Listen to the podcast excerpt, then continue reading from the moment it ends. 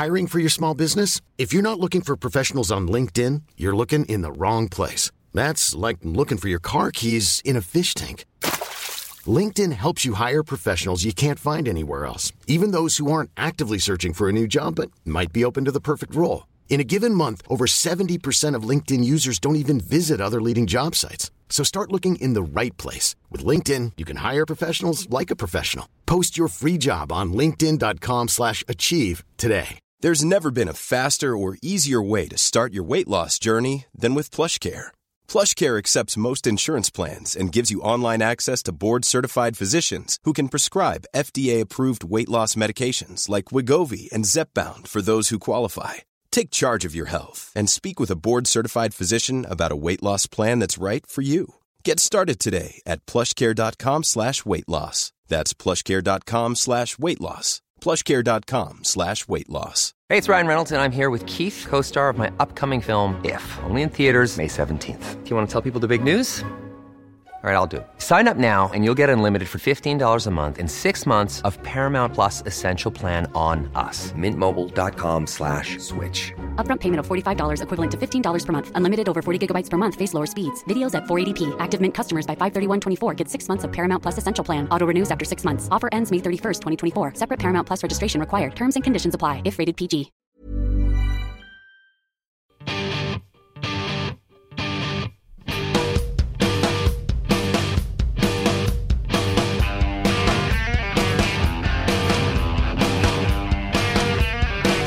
You're on Team Human, where we challenge the operating systems driving our society, reveal the embedded codes, and share strategies for sustainable living, economic justice, and preservation of the quirky nooks and crannies that make people so much more than mere programs. This is where the conscious beats the automatic, an intervention by people on behalf of people. I'm Douglas Rushkoff, and I'm on Team Human. Playing for Team Human today is Micah White. Yes, the guy from Adbusters who sent out that first email instructing us to have our own Tahrir Square moment, Occupy Wall Street. Although we were modeling this this ideal society, I think that we still failed to realize that if you really want a revolution, then you have to be willing to take power, hold power, and govern. Micah learned a lot from what worked and what did not work about Occupy, and he came away with a pretty radical understanding of what makes change. He'll share with us his vision for a total revolution, or what he calls the end of protest. So, a couple of years ago, I wrote a book called Present Shock, and most people got the basic idea of what it's like to live in this always on state of perpetual emergency interruption, you know, where your cell phone is pinging you with uh, updates or tweets or text messages from somebody, you know, so consistently that we live in a, a state of, of uh, emergency and disruption that used to be endured only by 911 operators or air traffic controllers. You know, we understand that. And we usually think of it as a as a negative thing. And I mean in some ways in some ways it is, right? We can't watch House of Cards anymore because we're all in different time sequences. There's no sort of collective narrative that we go through as a group. It's just, oh, I'm on season three, episode two, and he's on season four, episode seven. We're all walking spoilers, living in our, our individual media silos, you know, afraid to destroy anybody else's. But this this new relationship to narrative, to stories, to the big old fashioned Aristotelian, you know, eyes on the prize story with a beginning, middle, and an end, it really has been disrupted by the remote control, the joystick, the mouse, the rewind button, the pause. You know, our ability to manipulate story, to move back and forth through it, to cut and paste, the digital media environment that we're living in is really not friendly to the traditional narrative. And while on the one hand it means that we, uh, well, we lose touch, we lose our love for a certain kind of story. You know, it's hard to get a lot of people into a movie theater anymore because that three act structure of the traditional motion picture screenplay has gotten so predictable. But on the other hand, it also makes us immune to the more uh, coercive premise behind a lot of stories, whether it's the 30 second advertisement where everyone's problem has to get solved by a product by the 24th or 25th second of the ad, you know, the crisis climax relief or the the more propagandistic use of story. Oh, we're going to go there to this enemy place and we're going to beat them in the war and then get victory or the religious use of narrative. Oh, it's okay. This life is going to be hard, but then we're all gonna uh, we're all gonna get saved, and they're all gonna get damned. You know these eyes on the prize, ends justifies the means journeys really typify 20th century movements and activity. You know, whether it's a great one where we're marching with Martin Luther King to reach the civil rights, or an evil one where we're marching behind Hitler or Stalin to promote uh, some agenda and get to some great, glorious utopian end. You know, the fact that we're disillusioned with that and and uh, incapable, uh, at least most of us, of being moved by that is really positive. But it makes it hard to get people to rally for anything. You know, gone are the days when Kennedy can say, We're going to land a man on the moon by the end of the decade and return him safely to Earth. Because, you know, then you go to the moon, you stick the flag in there, and it happened. We did it. It's done. You know, how do you how do you rally that kind of energy and, and national support and unity around problems that really don't have conclusions but are bizarrely never ending and and almost uh, systemic or chronic. You know, uh, terrorism is not a war that you win. Hunger is not a war that you just go win. The the environmental sustainability is not a war that you win, but is more of a chronic battle. It's an awareness. It's an ongoing sensibility. It's like uh, uh you know, you don't win at life in that way. You don't win at child rearing. You don't win at community. These are ongoing things, and they're they're much less like uh, uh, football games or 20th century sports with uh, uh, two sides that fight against each other, and then the winner declares victory and ends the game. They're much more like fantasy role playing games, if you remember those. You know, games like Dungeons and Dragons, where you sit around a table and the object of the game is not to win in order to end the game. The object of the game is to see how long can we keep this game going? How creative can we be? What kinds of plot twists can we develop? And those games can go on for years. And that's the joy of it. You know, and I think that they are much more consonant and appropriate for a world in which we're looking not for how to end it, but how to sustain it. You know, we know how to end it. We could get to the end of this in any number of uh, awful ways. But the real challenge is how do we keep it going? Know, and that's why I'm I'm fascinated by the way movements themselves have shifted, the way protest has shifted from we are all rallying to get this thing to protest as almost a state of being, to protest as a way of modeling a kind of behavior. You know, I felt that in the Occupy movement, what what the mainstream media and, and, and the mainstream America really didn't seem to understand about that movement was that in some sense, the fact that it didn't have a particular endpoint was not a weakness but a strength.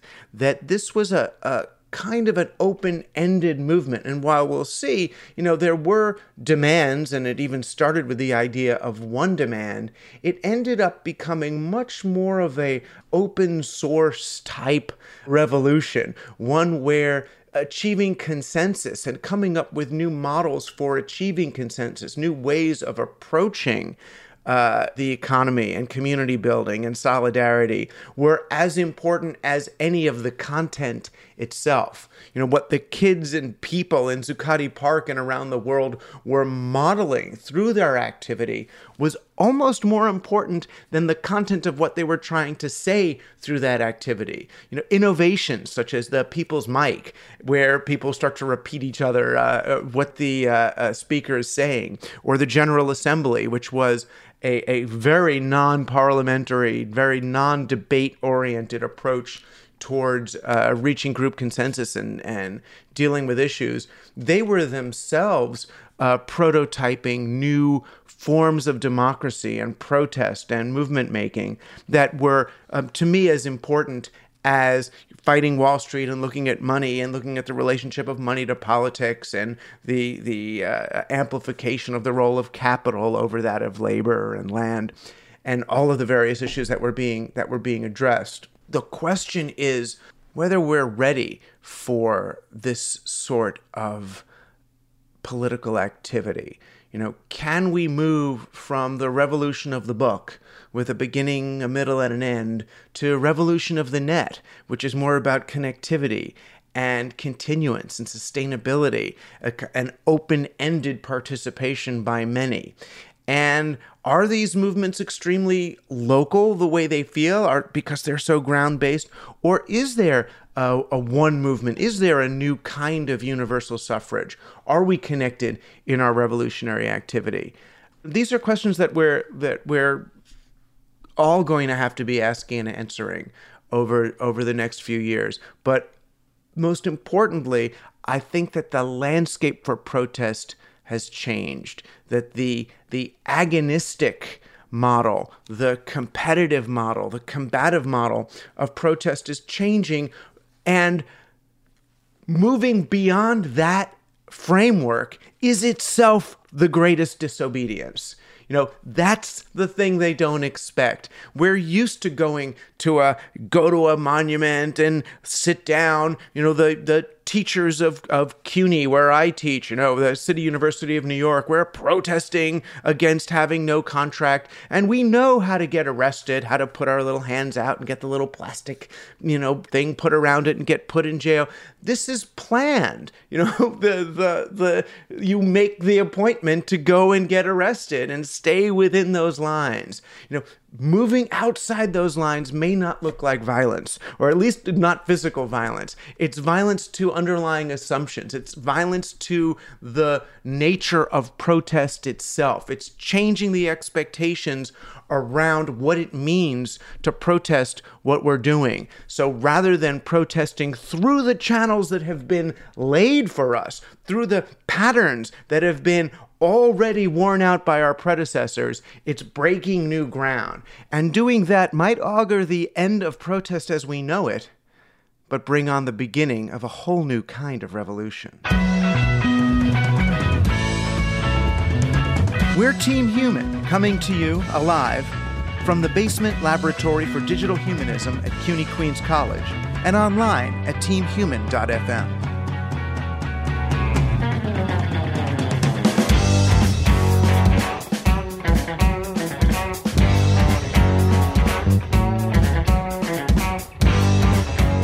Joining Team Human today is Micah White. He's an author, an activist, and a social movement builder. Micah was an editor at Adbuster for a number of years, and he and Kalle Lasn, the founder of Adbusters, uh, innovated a whole bunch of different new protest strategies, trying to wake people up to the way that, uh, well, the way that corporations and money have invaded government and kind of ruined a lot of our lives and certainly uh, hurt the landscape on which we're trying to live. And the most successful of those movements was Occupy Wall Street, which began as a single little email that Micah sent to a bunch of people, and then it ended up, uh, well, becoming a global movement that changed the way a lot of us see uh, the disparity of income and wealth between the rich and the poor. And it also inspired a number of other movements from, you know, Occupy Debt to the Rolling Jubilee and inspired him to write a book called The End of Protest, which really looks not just at his experience with Occupy, but at the, the successes and failures of that movement and what that tells us about the way movement making has changed. So, Micah White, thank you for joining Team Human. Thank you for having me on, Douglas. So I'm pretty sure we started interacting back when you were at Adbusters, and I was an editor at large for the magazine, trying to figure out know, exactly how to participate in what was going on. I was really, you know, of course, you know, happy about the way the magazine helped people deconstruct advertising, especially young people, to see how ads worked. And you know, you put tombstones on the Marlboro country, and people realize, oh, we can subvert this stuff. We can, you know, flip it. But when would Adbusters transform from just cultural critique, from deconstruction into construction of something new? Mm. You know, how would it actually build rather than just, you know, just critique and tear down?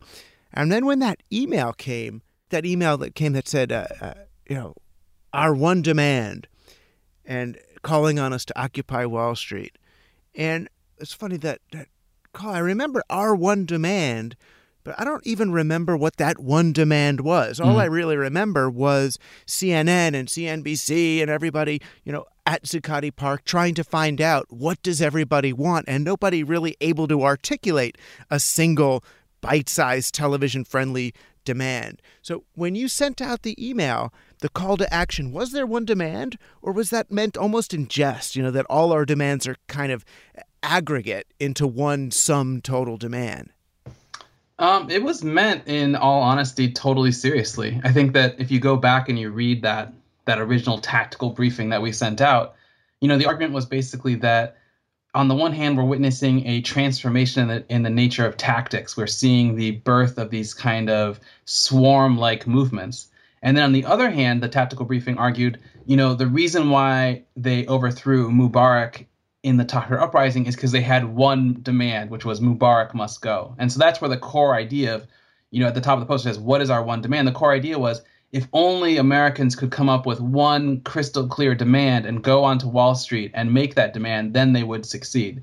I think that, and in the tactical briefing, we actually put forward an, an argument as to what that one demand should be. We said that the one demand should be that uh, President Obama appoints a, a presidential commission to get money out of politics and you know we can talk about why did one demand not happen and would it have been more effective to have one demand?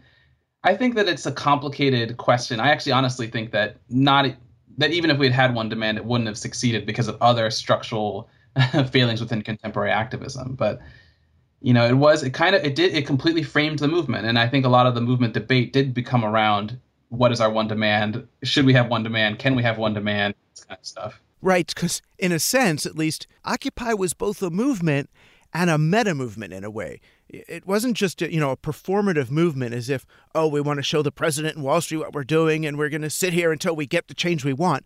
You know, it was more the experience of being part of a movement and almost prototyping some other kind of movement structure. Right. No, I think that's that's absolutely right, and I think that's really an intelligent way of looking at Occupy. I mean, uh, basically, what you know, what Occupy was, and I think what gave Occupy its strength, and what makes Occupy kind of a superior movement versus things like Black Lives Black Lives Matter, which is still an important movement. But what made Occupy special, and even more special, I think, than Black Lives Matter, is that at the one hand, it tapped into the global struggle that was going on. So people were rising up in in Wall Street, but they're also rising up the Arab Spring, also in Spain, and it was all part of the same struggle.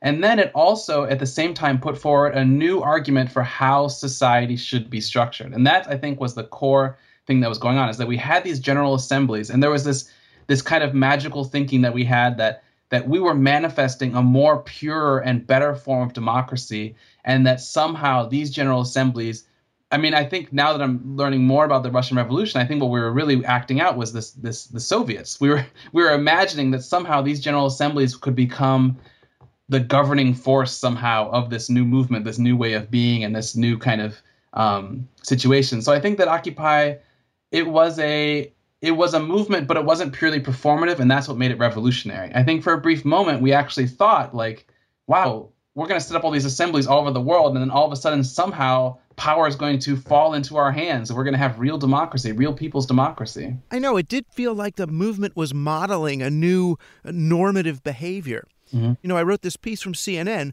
where I was trying to explain that, well, if you think Occupy is failing, you don't get it. Its very existence, its way of functioning, its effort of trying to grope towards consensus in new ways and survive together and deal with the homeless who are feeding off the movement just for the food and the, the drum circles, you know, lest we, we don't talk about them, you know, working through all of that in some ways is almost a demonstration of how government could work or how community could work. That's right. It was a beautiful manifestation. I think that it, in the end of the day, you know, I think that what kind of didn't allow people though to make the next step is that although we were modeling this this ideal society and that was kind of the argument of prefigurative anarchism this idea that we're going to um, model this society and we don't have to like fight with the other society that exists you know in the end of the day though i think that we kind of we still failed to realize that if you really want a revolution then you have to be willing to take power hold power and govern. And i don't think that occupy or our general assemblies just because just as we were unable to come up with our one demand, we were also unable to do the complex decision making processes that would have actually allowed these general assemblies to be the um, microcosm of the new society we wanted to live in. In the end of the day, they ground into a kind of stalemate. Consensus based decision making wasn't complex enough for us to actually do what we were trying to set out to do. So it's it's both i think in some ways it was you know like and sometimes we have to go through defeat in order to have success and i think in some ways occupy it was the best thing about Occupy is that it taught us so much about what works and what doesn't work in protest movements, some of which I think has been forgotten. But I think that when we really internalize those lessons, the next time that we have a movement like Occupy, it's going to be so much more effective, so much more powerful. Yeah, for me, it was very reminiscent of the early internet. You know, you could call the early internet a failure because we didn't get the shareware, the open source, participatory, democratic cyberspace that we were imagining. You know, we got this electronic strip mall instead.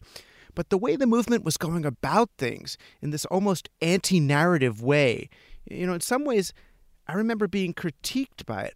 I guess we could call them traditional activists, you know, people who marched with Martin Luther King or people who protested the Vietnam War, people who were involved in the later civil rights movement. They looked at Occupy not just as as demandless, but as goalless. You know, the fact that it was groping toward almost a steady state permanent revolution, you know, to them that that it, it felt less like a book with a beginning, a middle, and an end than like the internet, which is sort of this open series of connections, this thing that unfolds rather than just completes. Yeah, I mean, I think that's that is really true. I think that the thing about Occupy Wall Street, and I think why it why it su- succeeded and why it grew so fast so quickly is because it came from unlikely sources. You know, when when we tried to when we told people, I remember when I told people about the idea for Occupy Wall Street before Occupy Wall Street, very, very, very few of them thought it was a good idea. They all thought it was a bad idea. And even like, you know, to pull out someone like Michael Moore in specifics, you know, like Michael Moore, there was a campaign before the launch of Occupy Wall Street on Twitter to, to we flooded him with thousands and thousands of tweets saying, Michael Moore, you have to support Occupy Wall Street, da da da da you know, he didn't say a thing. and so there's a kind of, and but of course, after when it was a success, all of these people who ignored it, they rushed into it. You know, the only celebrity who really talked about Occupy Wall Street before it became a success was Lupe Fiasco.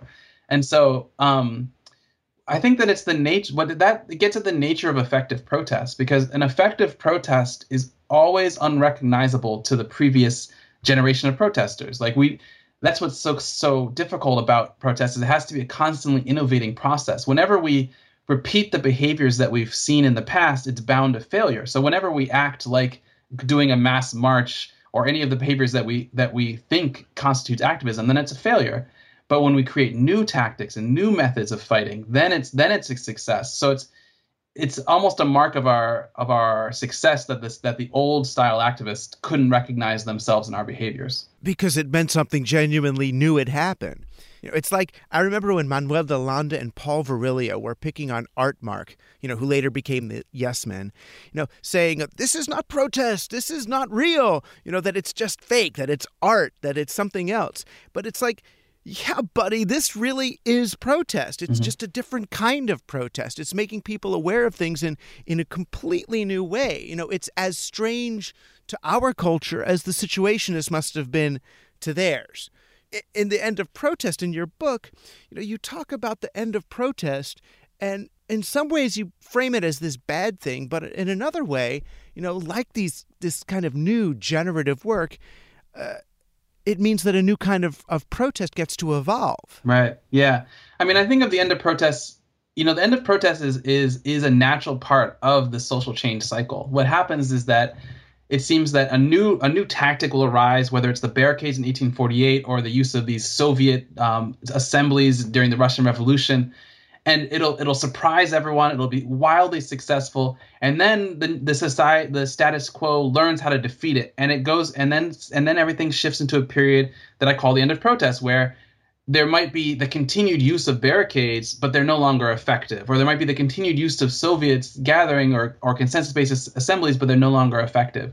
So on the one hand, it's it's it's the most difficult time to be an activist because you what you want to do is just you just want there to be social change, so you keep repeating the same behaviors and, and it just doesn't work and it can be very demoralizing. But at the same time, it's also the best time to be an activist because because the end of protest always leads to another revolutionary outbreak you know? And so it's and and i think that the thing that, that this, the dangerous thing about the moment that we're in right now though is that the end of protest doesn't mean the absence of protest. It means the proliferation of ineffective protest. And we actually live in an era where protest has been it's not just commodified it's celebrated ineffective protest is celebrated and so and so it can be very difficult to realize that you know, we look out and we every time we try to open the news, there's more and more protests. So it can be very difficult to realize that that we are living in a period where protest is ineffective because we're so confused by the the proliferation of protests everywhere. Yeah, sometimes I'll watch TV and I'll get this weird feeling inside, this kind of cognitive dissonance, because I'll, I'll see a protest, but I'll think, you know, something's wrong with this picture. I, I think you in the book you called it the eviction script. And I know it well because, you know, the teachers of CUNY, they, they were all supposed to be protesting that there hasn't been a contract in eight years or going and doing, you know, sit ins and yelling at things. And, and, the union has these classes and you know how to get arrested and, and where to sit and you know how not to get hurt and how and telling you how long they're going to make you stay in jail and all that. You know, and it's really just this weird almost cooperative dance between the protesters and the police just to make sure that, you know, they're not going to get in any trouble and that you're not going to get hurt and that your lawyer comes at the right time and it's like if this is so orchestrated, is it real anymore? You know, is, is that a protest? Right. It's it's not a protest, and what I think. I mean, it's it's this is something that's so complicated, complicated, and it's so important to, to parse out. But what's happened is that I think that the concept of protest has been separated away from the concept of revolution. I think that that most activist organizations and most activists have actually given up on the idea of a revolution and instead maintain protest as some sort of performative behavior that's done in order to to attract media attention and show and, and or to to spread a message or to or to inform people about something. And so if your goal is just simply to get into the news, well then yeah, it's probably best just to like to do a scripted event. But if your goal is to unleash a, an unpredictable process of social change and transformation, like during Occupy, for a brief moment, you know, people really thought it was possible that Obama, who knew, he could have been toppled. I mean, we didn't know what was going to happen. And so in that, I mean, that window very quickly closed, but still there was this moment when no one could predict what was going to happen, you know? And so I think that part of it's that we've, that the, that activists have given up on the idea that we could actually trigger some sort of revolutionary transformation where the people actually become the ones in power. And part of it, I think, is the growth of a protest industry that, quite frankly, profits from they, they, they want to profit from protests without having any of the risks of protest, of revolutionary protest. During Occupy, for example, people died.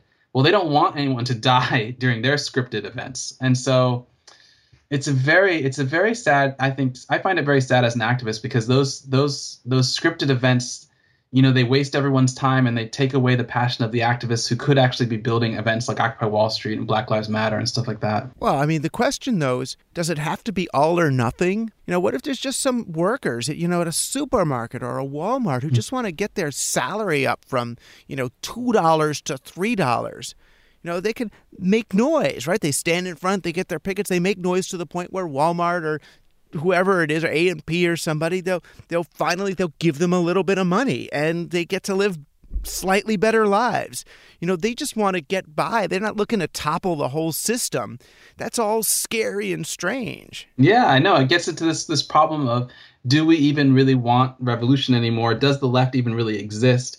I think that there's the sad thing that's happened is I think that the the kind of the perversions of communism under Stalinism and Mao and all of it, you know, and the Khmer Rouge, all of these these horrible tragedies of the 20th century have left us in the 21st century using the language of revolution while in our hearts being a little bit scared of what that would actually mean because all we can think of is the is the horrible the horrible downsides and we have very little memory of the of the fact of the great freedom. You know, I think that only during movements like Occupy Wall Street did we taste that freedom of what a revolution actually means when you no longer are afraid, when you actually have hope and optimism about the future. It's kind of a spiritual experience and it suddenly becomes the the the you know worth the risk. But now, you know, with the with the defeats of the revolution of the 20th century and now with what's going on in Egypt with the repression and all this kind of stuff, we are back into that kind of counter-revolutionary mode where we think, well, maybe reform is better than revolution, and then we just end up getting stuck. I think in the same, um, you know, the same game where we nothing really improves, but at least we feel a little bit better, kind of thing. So, well, if revolution means Chechen fighters and Hezbollah and ISIS, I mean, who wants that? Right. You say in the book there's one revolution going on, that there is one protest. But if there's one universal protest, does that mean when I'm part of Occupy or whatever comes to follow Occupy, does that mean I'm also part of ISIS? Right. And this and this is I think you're I think you're hitting it right on on the head here, which is like really what I think is going on is that the is that the language and the concepts of revolution, which used to be the domain of basically secular Europeans, Marxist Europeans who rejected religion, who were on the side of the industrial workers, it seems like this is these dreams are actually being taken over now by religious fanatics and jihadists who are you know you know like when we talk about you know um, they would talk about world revolution marx and lenin would talk about world revolution. Well the people who are really preaching world revolution right now are are the islamic state. And so i think that that is part of what's going on where we have almost given up on revolution and the people who are starting to believe in revolution actually kind of terrify us. But i think that the way to fight back against that is to is to revive the dream of revolution. You know like we are going to have some sort of world social movement that wins elections or or overthrows governments worldwide. And if you don't want it to be isis then you have to build the alternative. You have to build the social movement that can actually fight a social movement. Only a social movement can defeat a social movement is one thing i think about. So the only way to to really defeat isis would be to to create another social movement that can that can eclipse them. Right, like when they send the docile bees to mate with the killer bees, so they change internally. you know, in other words, rather than fighting them from above as a new repressive regime, we become a competitor for revolutionary fervor so right. that people would join our positive revolution rather than their negative killing one. Right. And that's extremely difficult to do because you can't it can't be fake. You can't actually you can't when you when you unleash a social movement that's revolutionary, then it always comes back to the place that was unleashed. I mean, so it, some people argue that America really helped inspire the Tahrir uprising. Well, if true, America got its own revolutionary moment back with the Occupy. And so I think that what the challenge for the left or the West or whatever right now is to imagine a revolutionary strategy that doesn't rely on terrorism and violence and, and all of these like uber uberly destructive and gross behaviors that we're seeing in the Islamic State, but at the same time does still dream big, that dreams about um, you know, a truly egalitarian world where everyone has enough to eat. All of these old dreams of the left, you know, like uh, utopian dreams, like they they need to be realized. And so it, it is a kind of, you know, it's a it's a it's a bold task, but I think it's really crucial. It's the only thing that can really save us. Otherwise, we're just giving the revolutionary momentum is going to just pass over to the to the very forces that we fear. Well, I mean, and the other problem you point out in the book, the revolution is against something that we've internalized, you know? Mm-hmm. It's not just the 0.1%, but those values those values have been it's part of our society. You know, am I going to have a revolution against the shopping mall, against Taylor Swift? Mm-hmm. You know, against mm-hmm. the things that I and it's funny you talked about about a moment that was really pivotal in my life. In the book, you talked about the Advertising Association of America, whatever it's called, the four A's, and how in 1994 Procter and Gamble went there to the convention, and I was there, you know, and how they talked about how the internet was going to become a problem if the internet didn't become an advertising-based medium, sort of Google style, AdSense, you know, click on this if it becomes either a pay for service like HBO or something worse like like educational or cultural, then we advertise advertisers, the industry, is going to lose control of reality. You know, that's what they said. You know, the odd thing is that I was there. I just published this book, Media Virus, and I went there and they were already talking about what they were calling viral marketing. Now, Media Virus is a book about revolution. It's a book about the idea that now cultural agendas are going to be expressed involuntarily by the mainstream media because of all these bottom up systemic viral properties. And what they were already looking at how to do is how do we imitate that viral nature with ad campaigns? Mm. But that moment that you talk about was really the moment they realized that there's this new and they don't call it this of course because it hadn't happened yet but but this new lateral you know occupy like infinite non-narrative interactive media networks that are emerging and we're going to have to somehow co-opt this whole space or they're going to get away from us mm-hmm. do you think they did you know, and if they did, how do we defeat an enemy that has migrated into our heads, into our sinews, in the in the connective fiber of our culture? Right, right. No, I think I think you're absolutely right, and I think that is that is the greatest challenge, and it's the greatest battlefront because whereas the left emphasized, it used to emphasize a kind of secular materialism that emphasized the economic forces within society and and based its revolutionary strategy around these kind of material, you know, forces. It seems like what's really keeping us enslaved now is this culture industry that not only constrains the information that we're that we're given, but it also constrains our imaginations about what's possible. You know, like that seems to be the real problem is that we can't even imagine another way. I mean, I'm not the first person to to say that, and it's and it has a lot to do with I think this the influence of culture and and and advertising and entertainment and all this kind of stuff that like you know pollutes our minds and so this is why i think that the spiritual side of revolution is going to play a larger role as we go forward because it really is this question of well how do you how do you provoke epiphanies within people that that that change their change the very way they see reality. You know when they've been so immersed in this in this media environment how do you break them out of that and suddenly have them see a new reality see something that's newly possible and this kind of thing? So it it is i think the greater challenge is figuring out how to how to do that because we are you know i live in rural oregon and i went to visit someone who their family you know a very poor family and they had like three screens all watching you know you know Kim Kardashian and all this kind of stuff. So there, so we're every American is seeped in it from the bottom of the economic ladder to the top of the economic ladder. It's it's it's terrifying in a way. And the worse it gets, the less money you have and the more pain you've got in your life, the more you want to get on Hulu or Netflix or anything. I mean, there's enough free media out there that you have somewhere to escape to, and that's scary, you know? Yeah, we go.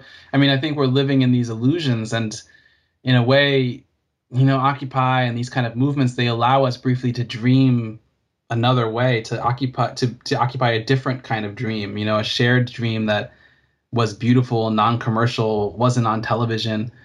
But in the end, you know, the, the social networks, they did the same effect where we started to watch the movements on the social networks instead of enjoying them in the reality. And so it is a these screens that we have end up being so so counter-revolutionary in the end. So then what's the What's the state of being or the mindset that we should be groping towards? Is it just awareness of sustainability issues as we go through our day? Is it a posture of vigilance, of protest, or self denial? Do we sit and read books on the political economy? Do we open our awareness? Do we develop compassion? I mean, what are you seeing as the most practical, useful, possible sort of new modality of human consciousness? Yeah, I mean that's that's the fundamental question because what we're getting at is this the fundamental question of revolution today is basically how do you spark epiphanies? How do you spark life changing realizations in people?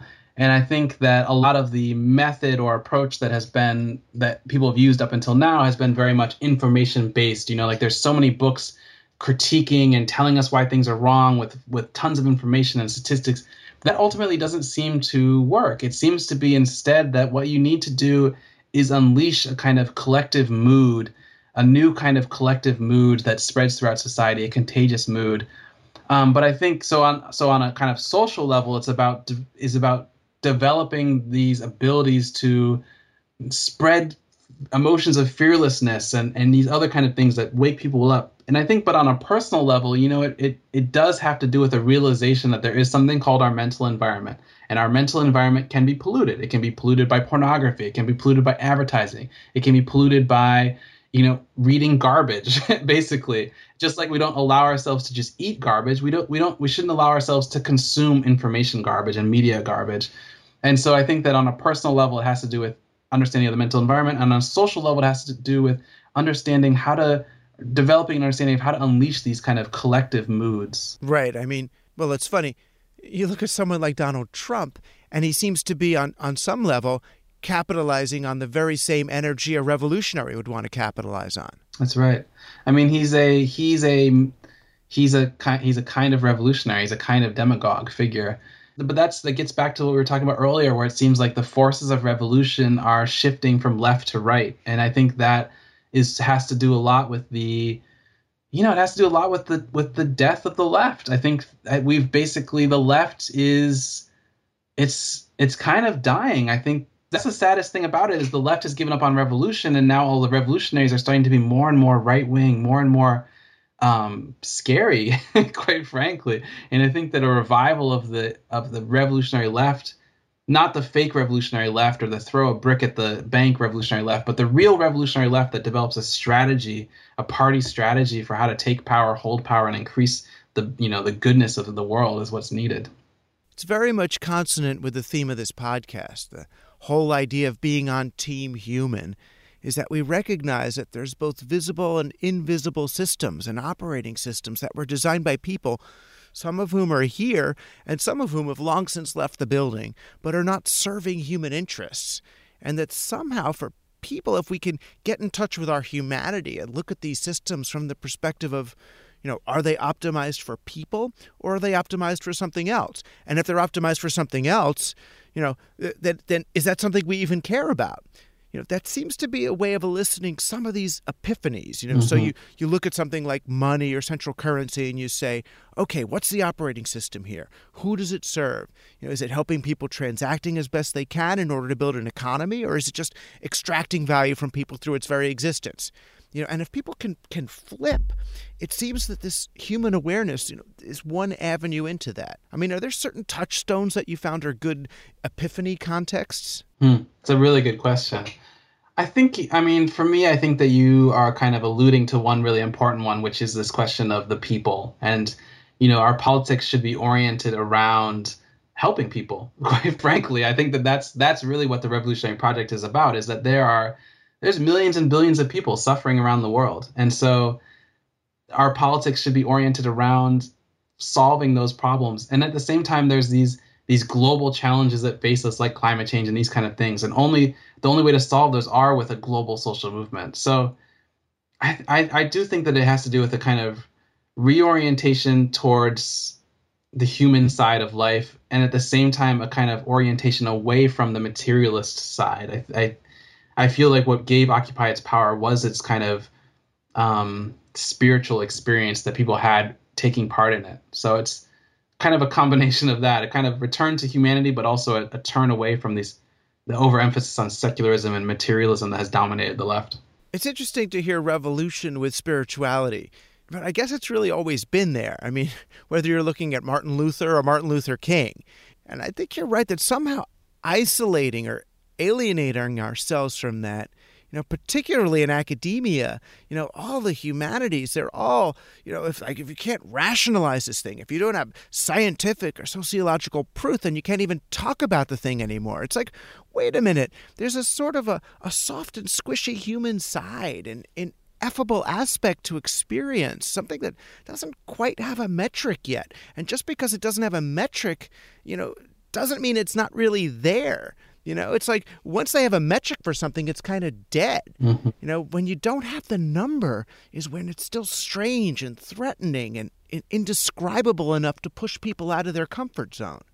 Absolutely, and I think you know that's one mark of of kind of effective activism is that it's immeasurable. I think a lot of the activism that you know, I've critiqued clicktivism in the past and stuff like this, but a lot of it has to do with people stop listening to their instincts about what makes a good movement and they start listening to their their metrics and their clicks and all this kind of stuff. And we've seen because of the Snowden revelations, we've seen that that these metrics are being influenced by state security services. So I, I I think that you're right that the that the emphasis needs to go back to this kind of it's a sensation. I think that you know the best way to tell if you have a good idea for a campaign or or or a movement is whether or not it makes you a little bit scared in your stomach. You know, that's that's quite frankly what people need to start listening to is their guts when it comes to these movements because the idea for Occupy Wall Street was terrifying, and it terrified people to say that we should sleep on the streets of Wall Street and all this kind of stuff, or bring tent. People told us we shouldn't bring tent and all this kind of stuff. So, I, so you know, it does have to do with this a kind of a reorientation in the way that we think about activism, the way that we choose the activism campaigns, and then also how we go about them. It's it's it's it's interesting. And I guess in a way, as long as we can find that scary place, it's hopeful. You know, I've been saying a lot, we seem to be living in a world where it's easier for people to imagine a zombie apocalypse than imagine life 10 or 20 years from now. And that's both a really sad commentary, but in some ways a real important one. You know, if they can't visualize 20 years from now, maybe it means because things are changing, that things are going to be different. Yeah, I yeah we are going through a period of of such systemic and dynamic social change. We're living through like, you know, from from gay marriage to, you know, technological change. We're living through dramatic social change on all levels. So yeah, I think it's time for people to basically dream big. I mean, we can achieve we could achieve amazing amazing social transformations in our lifetime and and we're going to, but it has to do with stepping away from kind of um, you know, the end of protest, reformist based thinking about what's possible. It has to do with opening our imagination, getting away from the media storyline and all these kind of things. And and then somewhere out there I think is a very beautiful kind of social awakening that is just waiting to happen. Well, with that, I think I should thank you, Micah White, for joining Team Human and, you know, giving us, I think, the beginning of a, of a new playbook for fighting for humanity's interests against the various machines we've erected over the centuries to repress people and to repress us into something that we're not. Thank you. It was a real pleasure.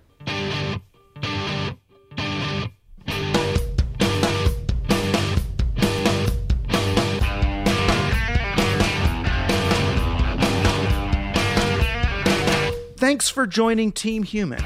We'll be back in the Basement Media Squad here at the Laboratory for Digital Humanism again next week with new strategies for human intervention in the machine. This show was produced and edited by Stephen Bartolome. Today's show was made possible thanks in part to an underwriting donation provided by Zago, strategic design studio committed to positive social change. Our friends at Zago also designed our logo and helped me with the visual design and website. Special thanks to Fugazi and Mike Watt for sharing the music you heard on the show. I'm Stephen Bartolome, and I'm on Team Human. And I'm Douglas Rushkoff. Come visit us at teamhuman.fm, where you'll find more information about our supporters and guests, the work they're doing, resources to get involved, and ways to find the others. Team Human, our last best hope for peace.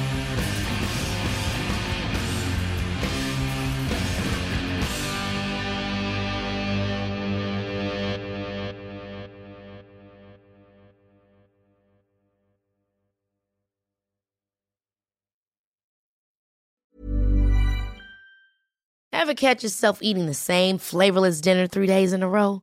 Dreaming of something better? Well, HelloFresh is your guilt free dream come true, baby. It's me, Keke Palmer. Let's wake up those taste buds with hot, juicy pecan crusted chicken or garlic butter shrimp scampi. Mm. Hello Fresh.